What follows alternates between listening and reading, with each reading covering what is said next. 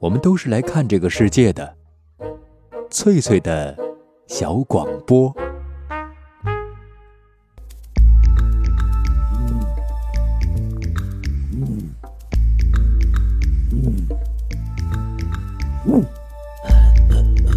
寻访华夏文明，感受自然美景，探索过去的足迹，唱响未来的星空。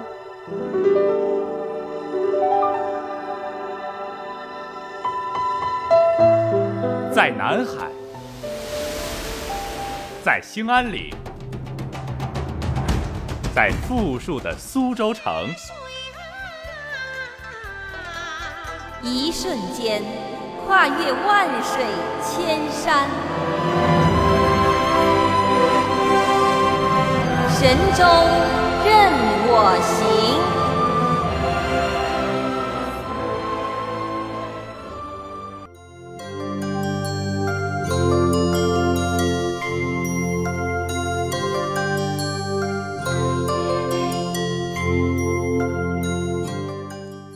收音旁的各位好朋友，这里是海峡之声广播电台，欢迎收听旅游节目《神州任我行》，我是冯翠。我是魏丹，很高兴在一个美好的夜晚，有我们两个人呢共同伴你一路同行。嗯，是丹丹以前在我们的节目当中曾经专门做过嘉宾哈，聊的是沈阳的旅游景点，而且还和我一起完成过一版春节特别节目，叫做《请到东北来过年》。那么从今天开始，丹丹将成为我们节目的新主持人了。那么对我来说呢，这是一个全新的开始，在以后的时间当中啊，我会和收音机前的那些热爱自然山水的朋友呢，一起来分享一下旅途当中的种种。收获啊！我希望新的一年哈，我们所有的人都能有一个新的开始。那我们的节目会有一个新的开始，丹丹你也会有一个新的开始。对，希望我们的节目能够带给收音机旁的各位好朋友全新的体验。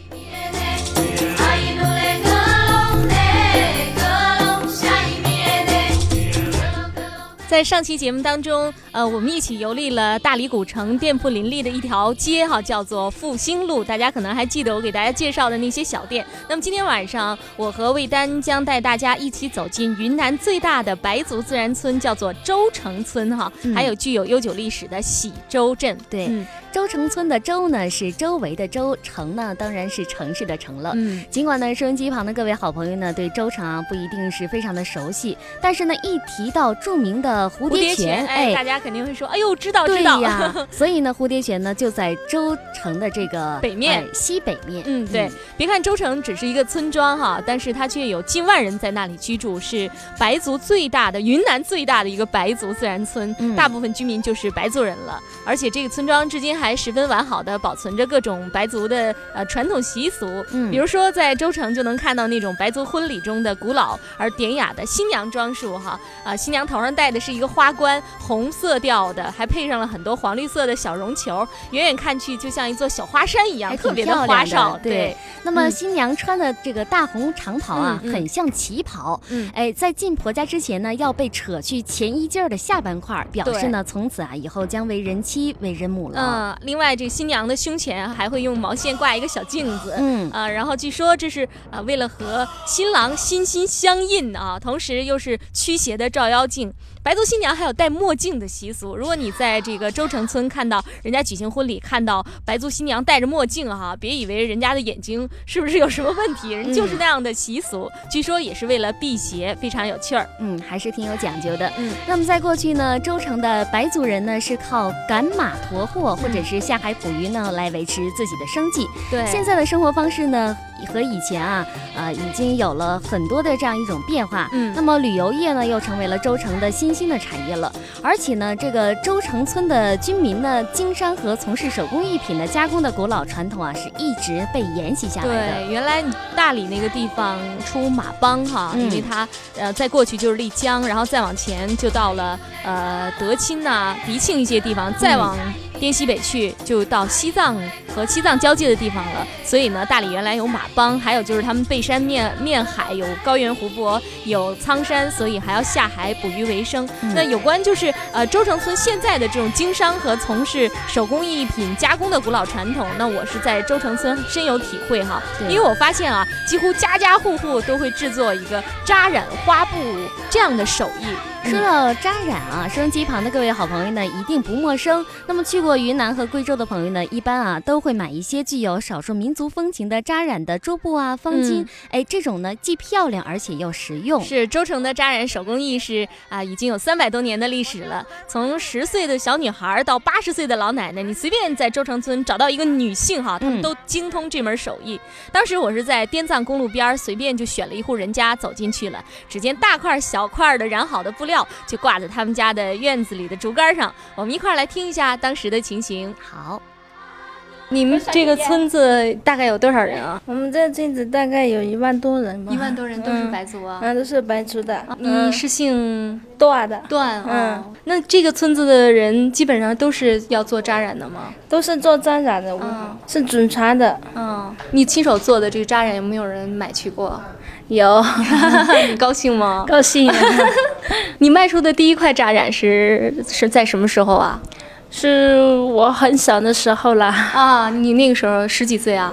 我才七八岁吧。哇，你那么厉害，你七八岁就开始染这个了。嗯。你妈妈的手艺是不是特别好？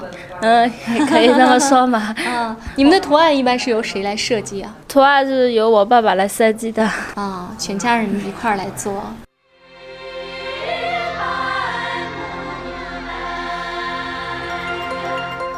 哎，刚才我们听到的就是一段采访录音哈。对，嗯，那么从刚才的这段对话当中啊，我们知道了冯翠当时啊走进的那一户人家呢是姓段啊，哎，对，姓段的一个白族人家，和我说话的就是这户人家的小姑娘啊，非常可爱，嗯，二十岁，本来就是她妈妈还有她的阿姨也在家里面，但是他们在话筒前显得很紧张哈，我也不能说非要他们和我们的摄机旁的各位好朋友认识一下，打个招呼。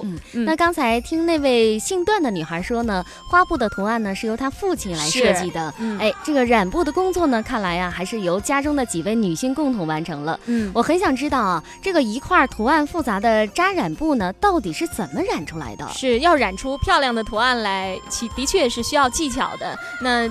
我在这个姓段的白族人家，当时是发现了三口大缸哈，都是那种有一人高的，都可以把整个人装进去，都一点问题都没有，非常的大，然后是用木头做成的，里面装满了那个蓝色的染料。嗯，那我下面就给大家放一段采访录音哈，我们来一块了解一下普通的白布到底是怎么变成漂亮的扎染布。好。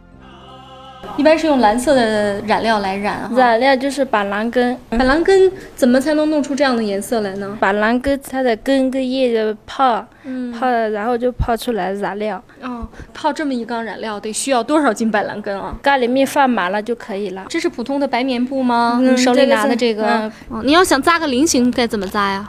菱形的话，你就画出一个菱形，然后就扎起来就可以了。比如说你要染个被单儿，嗯，你就在被单上画上图案，嗯，就是嘛。用什么？用油笔啊？用圆珠笔啊？不是，也是要把蓝根染料，把蓝根染料画上去，画上图案，嗯，画上以后就把它扎起来，嗯，就是要这种扎起来嘛。用白线哈，这样捆起来。哎，这个都是有图案的哈，嗯，这些都是用白蓝根嗯画的。这扎这么一个需要多长时间啊？像这种的要两三天才能扎得完的，才扎得完啊。嗯，这松紧有没有讲究啊？要不要扎紧一点？就是扎紧的话，它的图案就白一些，白一些就比较白多一些。嗯，如果扎松一点呢？扎松一点，它就蓝就多一点，蓝就多一点。这个扎好了以后，我们要把它给染了的话，应该怎么做呢？嗯，先拿那干净的水来泡，就是把它的上面的这个布料上面的那个浆嘛，泡掉。浆，嗯，泡浆泡掉。嗯，泡了以后就染。哦，你那有三个缸啊？那你放哪一口缸里边染呢？随便一个都可以。哇，这个大缸哈，这染料还能用吗？这个可以用。这个大缸有我高了，搁到我脖子这儿哈，我要站进去，说不定就没顶了。染料要是热的吗？还是冷的？冷的，冷的啊。要泡多久啊？要在里面泡了十来分钟，然后拿出来，就让它挂起。滴一滴水，嗯，滴一滴水，滴它十来分钟，然后又拿进里面泡。为什么不直接丢进去泡个两个三个小时的？那样的话，它的花型就不明了嘛，泡出来扎起来的那些它就渗在里面了。哦，它这种要做十道，十道，嗯，要泡十次，嗯，十次。泡完了以后，比如说觉得它颜色浸的差不多了，嗯，颜色差不多，然后就拿出来干净的水洗给它一下，洗一下。为啥要洗一下呢？就是洗一下，不是把颜色都洗掉了吗？嗯，不会的，这个不褪色的，这个不褪色。嗯，洗了之后就晒起来，杂质什么给它洗漂洗掉，然后就晒起来，晒起来。嗯。但是我看有一块布，我看里面是红色的，红色的也是拿板蓝根的染料染出来的吗？不是，这些都是用那种草木草草，嗯，拿回来泡泡出来，然后红颜色。嗯。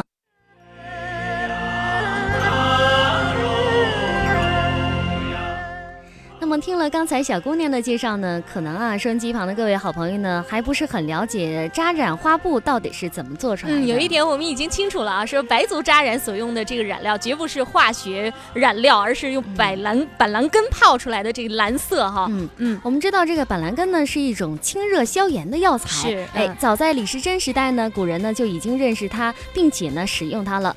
明末清初呢，大理的白族人呢将它作为了一种染料，先是呢将白布染蓝，后来。呢是把布呢来扎起来，简单的染一些花样啊，做一个小手帕呀、头巾啊、窗帘儿、哎门帘之类的什么的。那么染到了今天啊，就成了一项飞升世界的民间传统工艺了。对，原来用来染布的板蓝根都是山上野生的，后来用的多了，染布的人家就在山上自己种植哈。嗯，每年的三四月间就啊。摘下来，收割出来，用它泡水，放到那个木质的大染缸里边，然后还要掺一点石灰或者是碱染料就做好了。对，嗯，扎染扎染，先扎后染。哎，现在呢，哎，这个白棉布上印上或者是画上图案呢，然后呢，用棉布啊，用这个棉线呢，把有图案的地方呀要扎起来，然后呢，本来呢很平整的布呢，这么一扎呢，就变成了到处都有小泡泡。嗯，这样的布拿去染呢，这个扎起来的地方呢就不容易被。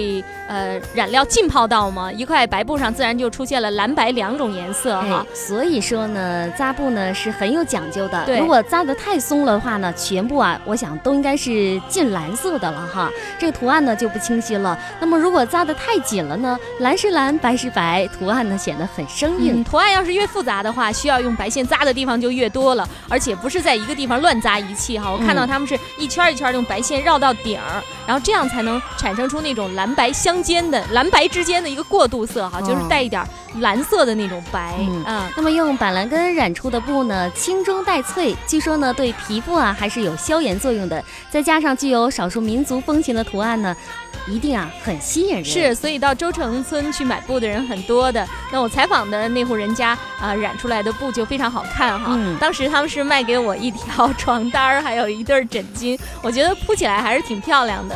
不过他们说用之前最好是用那个盐水啊，稍微浸一下，然后就不容易掉颜色了。嗯，说完了大理州城的扎眼工艺呢，我们现在呢稍做一下休息。哎，广告以后节目更加精彩。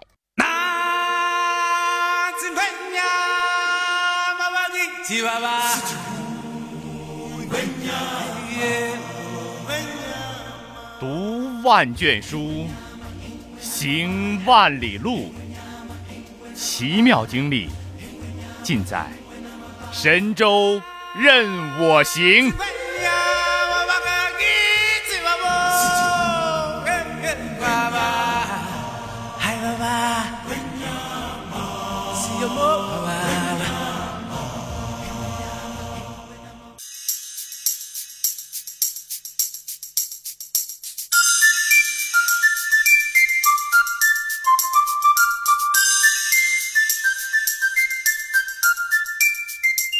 收音机旁的各位好朋友，欢迎继续收听海峡之声广播电台的旅游节目《神州任我行》，我是冯翠，我是魏丹。接下来的时间呢，继续由我们两个人一路相伴。哎，是前面的时间，我们是一块儿去云南大理的这个白族自然村周城村哈，了解那儿的扎染工艺。这个扎染工艺说起来真的是非常的复杂，我我也不知道我们两个说没说清楚哈。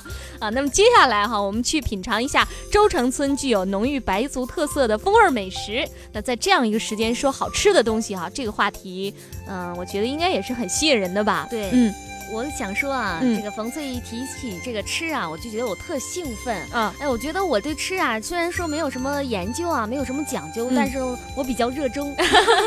嗯，那这么个冯翠，我想问一下哈，嗯。以你到这个云南一路这个经历啊，或者是你的经验来嗯看，你觉得在大理旅行的话，什么样的美味佳肴呢？千万不能错过。嗯，我觉得应该是洱海里的鱼哈，因为洱海的水质太好了，也听那个导游小姐说过，它是那二级水质，可以直接饮用的，所以这样这样的水里边养出来的鱼呢，味道自然是很好。关键它还是那种高原湖泊，湖泊它的那个水可能更冷一些吧，所我以想这个嗯。鱼呢，这个肉啊，肯定是特别鲜美。对哎，白族有一道菜叫做那个酸辣豆腐鱼，哎呀，真好吃，是酸中带辣，豆腐也很嫩，让人难忘。那么我们一块儿来听一下当时的情形好。嗯。我姓牙，啊，你们白族人喜欢吃一些什么样的饮食呢？呃，我们这边主要就是酸辣鱼比较有名。哦现在看到这个就是酸辣鱼，又红又绿的，好大一对有点辣，有点酸，挺有风味的，这个挺好吃的这。顶上这香菜，还有豆腐是哎吧？，家里面自己做的，这个比较嫩。然后鱼是什么鱼啊？洱海鱼，这个鲫鱼一般吃的就是这个鲫鱼，哦因为这个鲫鱼比较好吃，所以大部分时候都来吃这个鱼。这个豆腐比较嫩，跟鱼煮在一起，它比较入味。放一点酸木瓜，酸什么瓜？酸木瓜，如果是不放这个酸木瓜的话，这个鱼的肉就会煮辣。是吗？酸木瓜有这个功效。哎这里边还有什么？还放了什么？这是大蒜哈。哎，对，大蒜头头，，哦，哎，香菜、鲫鱼，啊，鲫鱼要爆炒一下吗？啊，没有没有，就油煎吗？没有，就就是清炖一般不用油炸的不。用油炸。好的，刚才我吃了那个酸辣鱼哈，确实味道不错，鱼也很嫩，而且我发现你们这家店的这个店面种的那么多花儿，这都是你们店主人种的，啊，对，挺漂亮的，那种、哎那种家庭的那种氛围哈。好了，这个录音听完了，冯翠，你知道刚才我听录音嗯最大的感受是什么吗？嗯，最大感受是什么我么？直往下咽口 水。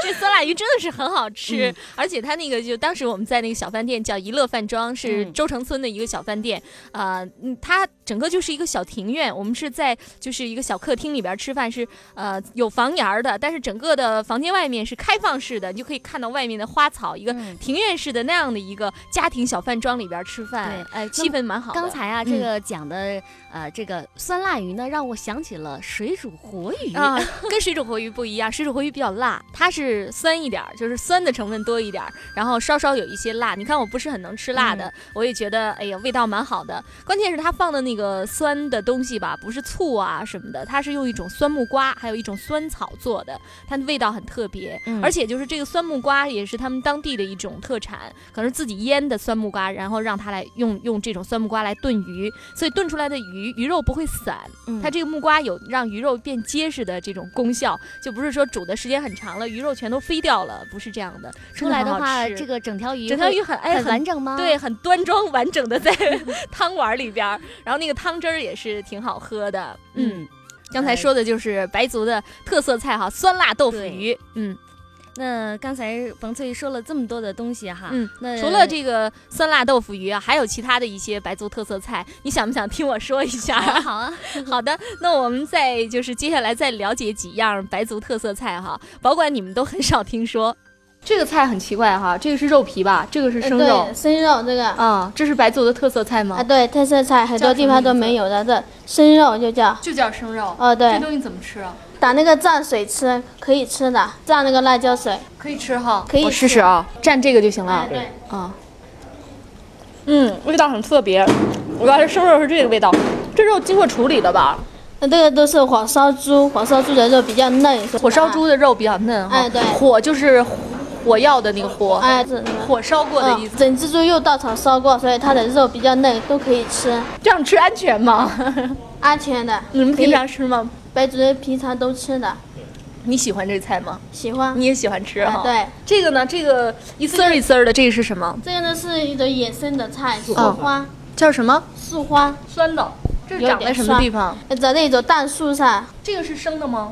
对，生的，也是生的哈。哎这个是拿什么拌的？拿香菜、辣香。菜、辣椒嗯、姜丝、蒜，哦，就是长在树上的，其实就是苔藓。哦，这个在街面上可以买到吗？可以，不过这买的全部都是干的。干的，哎，拿回去要泡好几天。哎，对，就用冷水浸就行了。对，用冷水浸就可以了。这个汤是什么做的？呃，那个海菜汤。海菜汤，洱海里面的。这个是洱海里边的水草吗？相当于那种。嗯，对，就是相当于那种水草，不过它是海菜，可以叫。海菜汤，哎。还有什么其他特色菜吗？还有一种树皮，你们刚才吃的那个是树花，还有一种树皮，真的是树皮吗？真的是树皮啊，也是一一种树上的树皮。哎，对，呃，炒也可以，凉拌也可以，味道有一点苦。还有一种乳扇，乳扇牛奶做的，牛奶做的，云南十八怪之一，又用那个油炸以后，挺好吃的，三点白汤。油炸乳扇。还有一种比较有名的这个杜鹃花，白杜鹃，哎，白杜鹃花也可以吃啊。哎，可以的，煮汤。煮汤。哎，对，炒也可以，这个煮汤比较好吃，那个白煮鸡。你能说一下你们这个小店的名字吗？呃，这个叫怡乐化妆，竖心旁那个怡，快乐的乐。啊，这家小店在什么位置啊？大理中城村。大理周城村。啊，对。周城是吧？啊，对，这就是周城。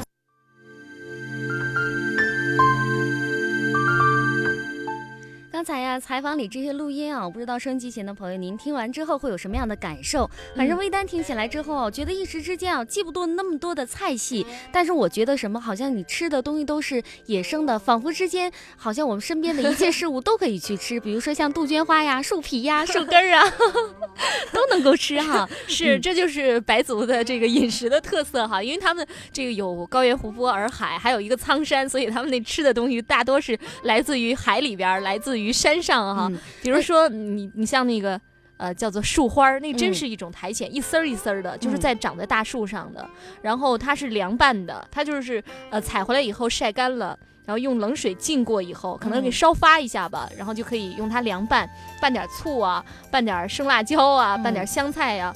嗯，味道还是很特别的。这也算什么味道？算作是当地的土特产。对，就是那你像树皮、树花，这都是一种苔藓。还有一种树头菜，它是长在那个也是落叶的乔木上。每年的农历二月抽枝发芽，刚长出来的时候，芽是长在那个大树的枝头，所以叫树头菜嘛。嗯，有点像香椿一样，挺肥大、挺鲜嫩的。当地的白族人就到了春天上山采摘，然后把这个树头菜，因为它比较苦，用开水烫一下，去一去苦味儿。嗯，然后切碎了，跟那个火腿呀、鸡蛋放到一块儿炒，味道挺好的。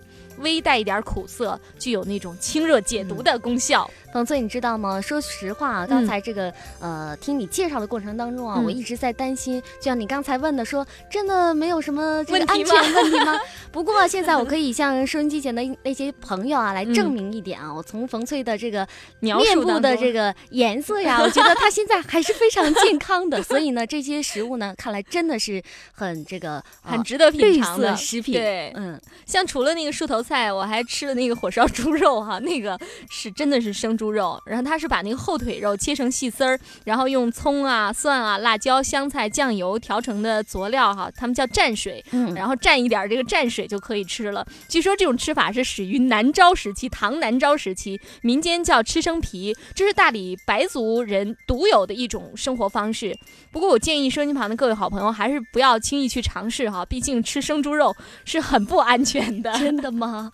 刚才是非常安全，现在呢，看来说是这个生。不能吃生猪肉，对，真的是他们现在，但是他们现在本地白族人，我一一直在问他们，我说这能吃吗？哈，安全吗？哈，他说我们都是这样吃的。他那个像他卖的那个就火烧猪肉，他是用这个稻草把那个整个猪捆起来，然后烧一下，烧一下以后呢，它的外皮稍微烧了一烧，嗯嗯，它那个猪肉很嫩的。嗯，就是生肉的味儿，但是就是比较嫩，皮也比较薄。据说就是白族人现在吃那个火烧猪肉，都是要经过检疫一下，就确实这个猪肉很安全，才可以这样吃。不过呢，既然到那儿去了哈，一定呢要尝一些这些的特色。如果我要去的话，我肯定会带，也会像我一样，哎，肯定会带一样那个药品，就是防止拉肚子的。嗯，那如果朋友们想要切实感受一下这个白族人的生活，我觉得到那乡镇去，白族附近，就是大理附近的几个乡镇去，到。州城去转一转，保证会让您就是大有收获。州城是在大理市的最北面，离大理州府所在地下关市三十八公里。嗯啊，背靠苍山的云弄峰，面对洱海的公鱼洞，村边就是车水马龙的滇藏公路啊，云南到西藏的一个公路，交通也是非常的方便。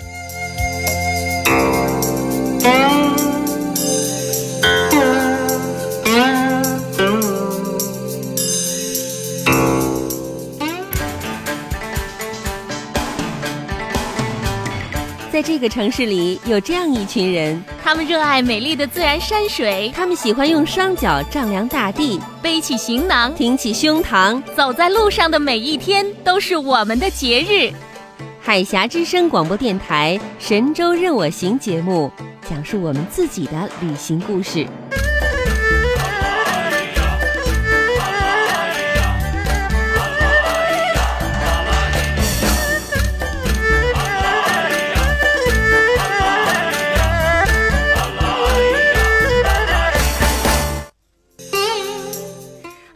朋友们继续来收听正在直播的旅游节目《神州任我行》，我是微丹，我是冯翠。接下来我们继续畅游大理的白族乡镇。那我们既然了解了白族的扎染，又吃过了白族的美味佳肴，嗯，下面我们再来了解一下白族人生活的地方啊，就是他们的建筑风格。我建议大家去大理的喜洲镇去看一看那儿的白族建筑。喜洲呢，自古以来一直呢是白族聚居的重要的城邑，这里的民居呢就有着独特的风格。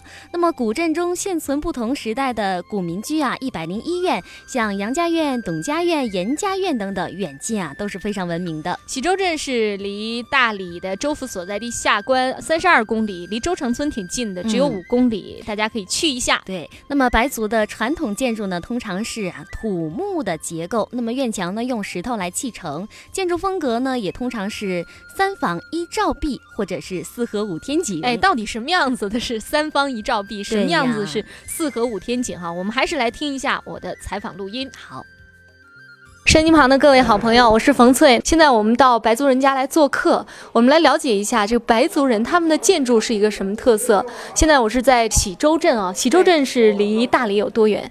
离这个大理的古城二十多公里，二十多公里，是在大理古城的哪个方向？北边，我们这个喜洲镇是一个白族人聚居的一个乡镇，是吗？对，都是白族，都是白族。你也是吗？我也是白族。你贵姓啊？我姓张。和我们收音旁听众朋友认识一下好吗？做个自我介绍。哎，好，嗯，听众朋友们，大家好，我姓张，叫张红霞。今天我们就请这位张小姐哈，不能叫张小姐，叫 姓张的这位金花哈，和我们一块儿参观这个白族的建筑。好，我们现在看哪一部分？咱们先看第一院好吗？好的。现在咱们进的这一院叫三房一照壁。这三房一照壁，它主要体现的是白族民居的特色之一。嗯。这三房一照壁指的是它有两个偏房，一个正房。嗯。正房是坐西朝东。嗯。正房所面对的这边叫照壁。白族人家里面都要有一块照壁。这照壁主要有什么功用？它主要是起到一个反光、挡风和辟邪。反光。就是可以把光线。哎，对，因为主屋都是坐西朝东的，早上的时候太阳光可以照到这主房里面，到下午的时候就照不到主房了。然后这个照壁它就起到一个反光的作用，照壁中间一般都是用白色的。白族的建筑是。坐西朝东的是吗？对，这是所有背朝穿山，面朝洱海。哦，再看一下堂屋，堂屋就是照壁对面的一个重要的哎，它就是主房的中间，它都设有一个堂屋。嗯，这堂屋呢，相当于就是现在的客厅了。嗯嗯，在当时的时候呢，这男左女右这样坐的，这两个位置是家里面长辈最高的可以坐。啊，那中间供奉的是什么呢？中间呢就是财神之类的。你看，像这样就是。是老寿星哈，对，财神寿星啊之类的。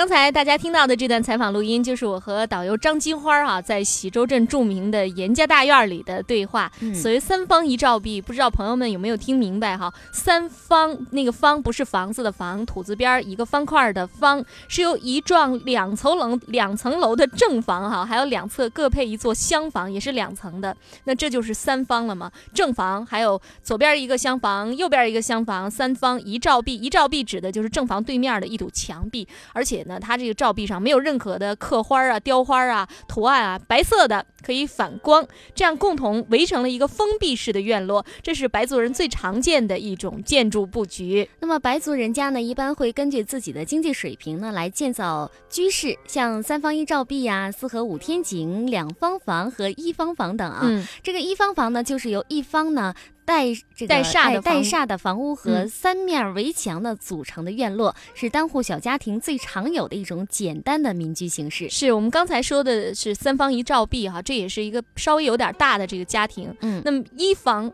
一房房啊，一方房啊，就是呃一幢这个主屋，然后呢，剩下三面就都是墙了，所以叫一方房。那两方房呢，就是两方带煞的房屋，正房向东，耳房向南，这也是经济财力有限的小家庭常用的一种居住方式，往往是兄弟两个。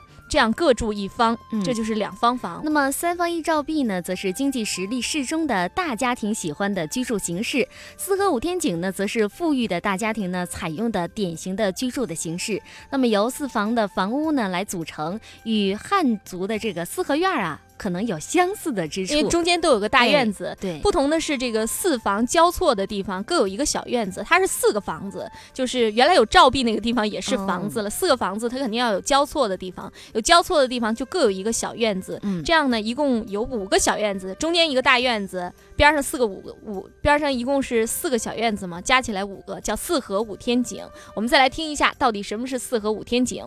这咱们现在看一下四合五天井，嗯，这四合五天井相当就是这边没有照壁了，也是属于一房，它就有四房，它有那个过道都是通的，你看，嗯，都是整圈都是通的，它叫四合。五天井指的是在每两房的连接处，它都有一个小天井，房子和房子的接头的地方哈，哎，就在两房的连接处，连接地方，四个房子应该有四个天井吧？哎，就加上中间那一个就有五个。天井，哎。介绍完白族民居的建筑格局，我想我们今天的大理白族乡镇之旅到这儿就要结束了。我们在游历的过程当中遇到了一位在北京工作的东北人，他对大理白族风情的评价是很有特点的。我们一起来分享一下。好，景色宜人，很有特点，是吧？游人挺多，人们热情，也很质朴，文化古迹也不少，是吧？把咱们国家的历史文化的渊源、中原文化都带到这里来。而且还有一些传播。好，刚才听到的就是这位在北京工作的东北人哈所说的，我觉得他评价确实很有特色。嗯，这是我采访过很多的这个游客当中哈最有特色的一个，基本上哈是比较对仗的，这样比较工整的一种方式来评价了一下白族的风情。对，而且呢，微丹啊，听到这个游人的这个讲话声音，感觉特别亲切啊，东北人，东北人。魏丹是辽宁沈阳人嘛，所以呢，我觉得大家如果真的有这个呃雅兴的话，或者是非常有空闲的时间，真的应该去这个祖国的各地地方去走一走啊，也许呢您会找到一丝乐趣。嗯，今晚的神州任我行节目到这儿就结束了，感谢各位好朋友与冯翠、魏丹一路同行。嗯，我是魏丹，我是冯翠，祝您一路平安。